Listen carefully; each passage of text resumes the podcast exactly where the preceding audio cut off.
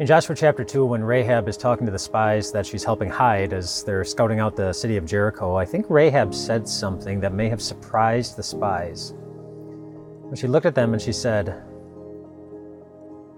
We heard what God did when He divided the waters of the Red Sea and you walked through on dry ground.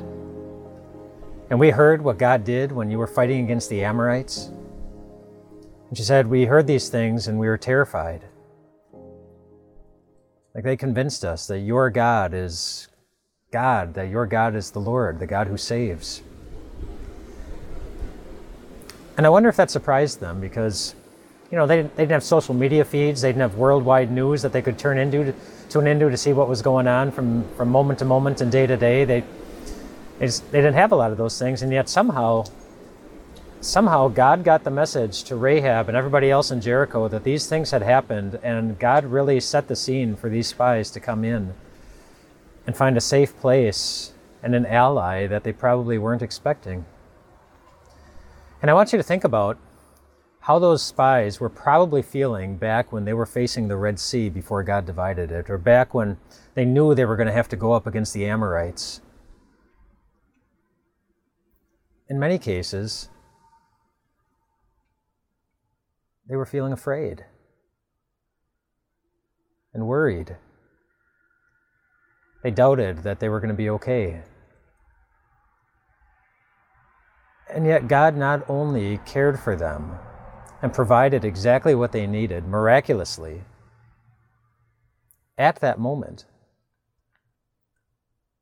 but He was already thinking about what they would need in the future how they would need Rahab and the rest of the city of Jericho to hear the news about what God did so that they would be so in awe of Israel's God that they would side with him.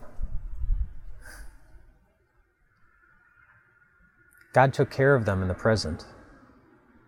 And he was also already thinking about their future and, in a way that those spies and the rest of the Israelites would never have anticipated. And that's really good news. If you're afraid of something in the present, if you're worried, if you're doubtful that you're going to be okay, it's a reminder that God is not only thinking about you in the present, and He already has His plans for how He's going to provide everything that you need but He's also thinking about your future. Already taking whatever steps He needs to to provide down the road what, in many cases, you would never know how to provide for yourself. That's why Jesus tells us in the book of Matthew you don't need to worry about your life. Your Heavenly Father knows what you need. And he says, Seek first his kingdom and his righteousness.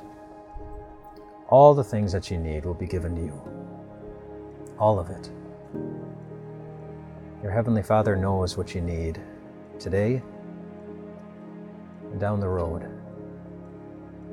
You're going to be okay. Rest well tonight, my friends.